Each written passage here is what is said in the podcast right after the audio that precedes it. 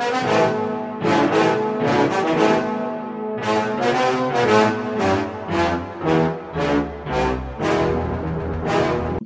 everyone. Welcome to Media Minutes with Vamika. I'm your host, and I will be telling you about some of the most sensational media trials in the history of media trials in India. Media trial by far means the impact of television and newspaper coverage on a person's reputation by creating a widespread perception of guilt or innocence before or after a verdict in a court of law is delivered. Today, we will be talking about the Ayodhya media trial. The Lucknow bench of Allahabad High Court in 2010 gave the dubious judgment that the contentious plot on which Babri Masjid once stood belongs one third to the Muslim to the extent possible, one third to the deity, and one third to Nirmohi Akhara. This ruling was unacceptable to the Muslim party because a mosque is a mosque, otherwise, it's no mosque. They challenged the ruling with an appeal in the Supreme Court. Since the procedural formalities and the paperwork were enormous for the presentation of the court battle, an extraordinary delay took place in the hearing of the case. The Supreme Court set the ball rolling and speeded the trial.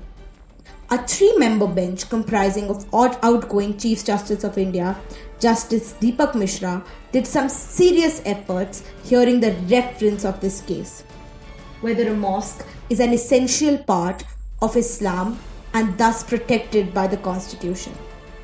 Thereafter, a conflicting judgment emerged in the three members, two is to one that is, and it was not referred to the higher bench as prayed by the Muslim party. According Rajiv Dhawan, the senior counsel for the Muslim appellants in the Ayodhya civil dispute case, the three members asked to hear the reference first, then gave two differing judgments, thus refusing to send to the larger bench, has put a question mark on this issue that has a huge relevance on this case. The Lucknow bench of Allahabad court in 1994 through Ismail Faruqi judgment made a strange judgment that a mosque can lose title by adverse possession or acquisition and in such case there can be no reason to hold that a mosque has a unique or special status and make it immune for acquisition by the prerogative power of the state. The dangerous part in Faruqi's judgment was a mosque is not an essential part of the practice of the religion of Islam, and namaz by Muslims can be offered anywhere, even in the open. The judgment was demeaning for Muslims because it devalued their constitutional rights of prayer in a mosque and de-recognized all mosques from constitutional protection guaranteed under section 25 of the constitution at the heart of Faruqi's judgment was the flawed phrase comparative significance of the unbuilt temple and the destroyed Babri mosque. In simple words, the judgment said that Muslims should forfeit their claims as Babri Masjid cannot be compared to the Lord Ram birthplace, irrespective of whether Lord Ram existed or was born exactly at that spot. The judgment had preemptively knocked the bottom out of the Muslim case. It gave the Hindus group a license to trespass into what essentially is a mosque and deny the Muslims the right to prayer to claim their ownership. The Muslim party was obviously unhappy with the judgment and had gone on an appeal in the Supreme Court with a request referring this matter to a seven member bench. During the argument, Advocate Rajiv Dhawan cited several cases to point out that an essential practice cannot be decided by the court without a detailed examination of the beliefs, tenets, and patience of the faith in question, and only a larger bench is competent to address such matters. He called the three member bench judgment denying reference to the higher bench as fatally flawed. He held the view that since the scarcity of the faith of Muslims in India was at stake, who are the third largest Muslim population in the world, certainly this issue has to be resolved first by a larger bench.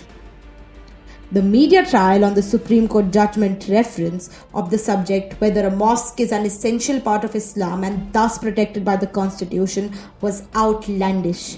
In order to generate public interest in the Ayodhya case, the media twisted the facts and presented to the public that the Supreme Court of India is now going to legislate whether 1.8 billion Muslims of the world can pray in a mosque or not in the build up to the Supreme Court judgment on the reference, it created a hype turning facts into fiction to churn out a juicy story.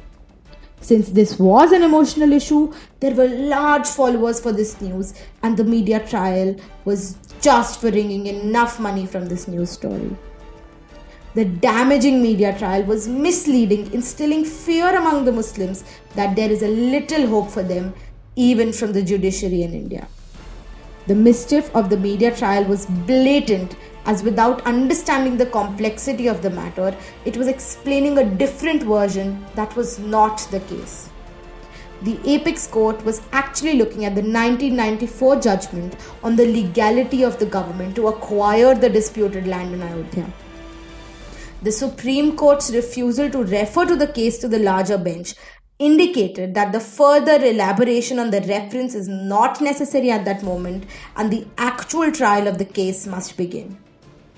What the media was trying to say was that by refusing to refer to a larger bench, the Supreme Court was endorsing the 1994 judgment. There was sarcasm in the media trial as it was evident when it brought different kinds of opinions on the TV debate with one person saying that all the mosques should be locked up in India and henceforth Muslims should only pray in their houses.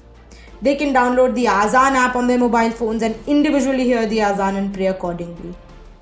This was too much playing to the Hindu fundamentalities gallery, making the Supreme Court as an alibi and roughing the sentiments of the Muslims. The Muslim community was very upset on the media trial, and those watching such TV debates wondered why such intimidating content was allowed to go on air and why not it's subjected to any legal scrutiny. The bottom line of this story is that the media today has little regard to ethical journalism and can go to any extent to make money. This is a dangerous trend, and before it does more harm, it should be subjected to legal scrutiny. I feel personally. So, this is what another media trial looked like in our country.